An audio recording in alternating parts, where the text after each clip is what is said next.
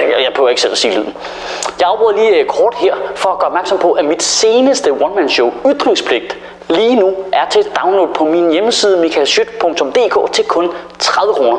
Så hvis du lige har lyst til at suge forbi og købe det, så kunne det være fedt. Vi fortsætter, vi fortsætter. Goddag. Her i den vestlige verden, der har vi ytringsfrihed.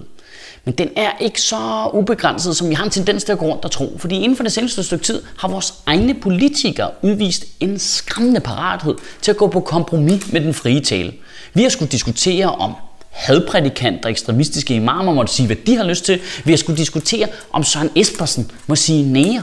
I Tyskland er den tyske komiker Jan Böhmermann blevet dømt til kun at sige 6 ud af 24 linjer i et satirisk digt, han har lavet om den tyrkiske præsident Erdogan. Hvis han gør det, så kan han risikere en bøde på 250.000 euro eller 6 måneder i fængsel. What the fuck is going on, mand? Jeg kan ikke forstå, at vi skal blive ved med at diskutere det. I Danmark der har vi en grundlovssikret rettighed til at sige lige præcis, hvad vi har lyst til. Og det betyder, at vi må sige lige så idiotiske ting, som vi har lyst til. Vi har en grundlovssikret ret til at være kæmpe store idioter. Og jeg skal da lige hilse at sige, at folk de får udnyttet den paragraf. Er du sindssyg, mand? Søren Espersen var ude og sige ordet nære. Og så skulle vi diskutere, om han måtte sige det. Selvfølgelig må Søren Espersen sige nære. Jeg kan ikke fatte, at det er en diskussion. Er du en stor idiot, hvis du kalder brune mennesker for nære? Ja, det er du. Kæmpe stor, outdated klovn. Men nu ved vi da, i det mindste, at du er en klovn. Det er det smarte ved ytringsfriheden. Idioterne, de kan ikke gemme sig, for de kan ikke lade være med at være nogle kæmpe store idioter jo.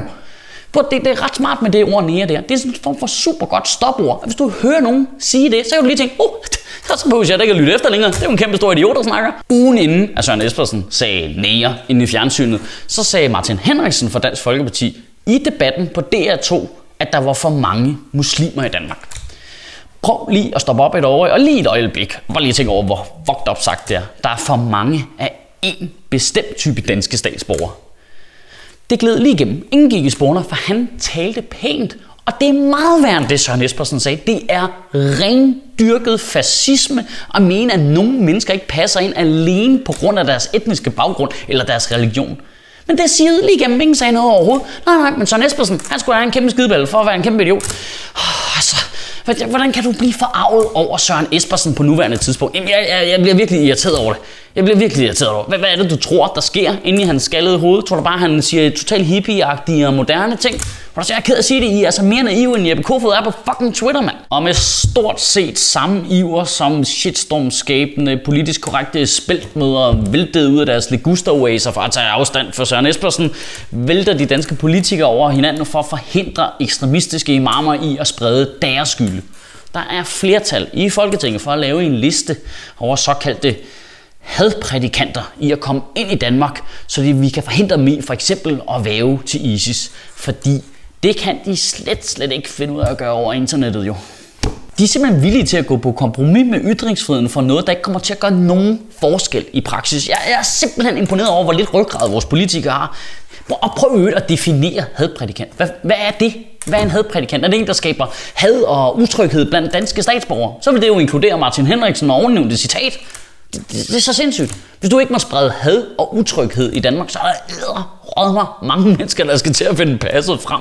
Det er jo hele Ekstrabladet stationen, der kommer til at stå i kø foran den pasfotoautomat nede på Nakskov station, eller hvor fuck så nogen bor hen. Og ville det egentlig ikke være langt mere oplagt at snakke om frygtprædikanter? Fordi had, det er synligt. Had, det kan kontrolleres. Frygt, det er usynligt. Og frygt, det spreder sig hurtigere end klamydia på en efterskole. Had er frygteligt jo. Når der kommer nogle af de der religiøse tosser og siger, at vi alle sammen havner i helvede, så kan 99% af alle mennesker jo godt regne ud, at dem skal man ikke tage alvorligt. Men når der kommer nogen og siger, åh, vores velfærd er troet, samfundet styrter sammen, sammenhængskraften er troet, så kan du ikke med det samme tilbagevise det, for det er ikke særlig konkret. Du er først lige nødt til at aktivt lige at tænde hjernen før man lige kommer i gang. Åh ja, det er rigtigt. Vores statsbudget på 1000 milliarder, det brænder sgu nok ikke sammen. Og det eneste, der tror sammenhængskraft i vores land, det er den politiske splid. Frygt, det er langt værre end had. Og så er det altså gået ufattelig ubemærket hen, at den tyske komiker Jan Böhmermann er blevet dømt til ikke at måtte sige hele sit satiriske digt om den tyrkiske præsident Erdogan. Altså, hvor er Trykkefrihedsselskabet? Hvor er Jyllandsposten? Hey, Flemming Rose, er du vågen? Altså, Dansk Folkeparti, hallo, er der nogen? Altså, det er der forhåbentlig ikke noget at gøre med, at Tyrkiet er det land, der skal forhindre før nævnte flygtninge i at komme ind i vores land. Det, så, så dobbeltmoral skal de det ikke. Jo. Det er en kæmpe skandale, mand. For helvede, hvad foregår der? Jeg oprindeligt må indrømme, at jeg har sprunget den der Bøhmermann-historie over, fordi jeg tænkte, det var en ikke-historie. Ja, ja, Tyrkiet laver noget ballade, og så starter de en retssag med ham komikeren, og den taber de selvfølgelig. Men det gjorde de ikke, mand. De vandt. Han må kun sige 6 ud af 24 linjer for det digt. What the fuck? Nu tager vi lige sagen fra en ende af, så er alle lige med. Øh, der er et satirisk program i Tyskland. De laver en øh, satirisk sang omkring Erdogan, der er relativt uskyldig, men beskylder ham for at krænke menneskerettighederne. Så er der ballade i Tyrkiet.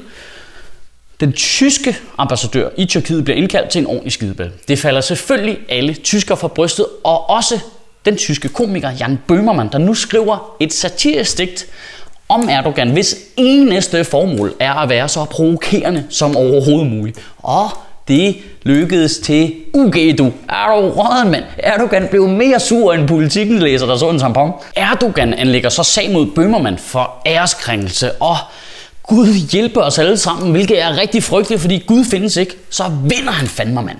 Så vinder han.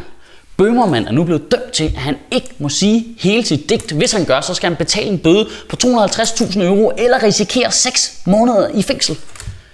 Og det, der gør det totalt åndssvagt er, at digtet ligger på internettet. Altså, jeg elsker, hvordan folk, der vil forhindre hadprædikanter, folk, der vil forhindre satire, de er så gamle oven i hovedet, at de slet ikke registrerer, at vi har internet. Du kan ikke lukke ned for noget længere. Du er fucked. Det lægger dig. Så spørgsmålet er, om det ikke er tid til, at vi i Sjøtministeriet skal have lidt poesi. Dum som snot fejrer hemmet, sådan er præsident Erdogan. Hans pik stinker slemt af dønner, selv en svineprut lugter bedre. Han er manden, der tager gummimaske på og slår piger. Han kan bedst lide at knippe geder og undertrykke mindretal. Han træder på kurder og tæsker kristne, mens han ser børneporno. Og selvom aften går han ikke i seng, men sutter den af på 100 for. Ja, Erdogan er fuldt og helt en præsident med en lille pik og alle tyrkere går og fløjter, at det dumme svin har skrumpenåser. Fra Ankara til Istanbul ved en at manden er bøsse, pervers, fuld af los, sugefil, receptfritsel, prikopil. Hans hoved er lige så tom som hans testikler. Han er stjernen til alle gruppe 6 fester, indtil hans pik gør ondt, når han pisser. Han er Recep Erdogan, den tyrkiske præsident. Kan du have en rigtig god uge, og Erdogan sut min store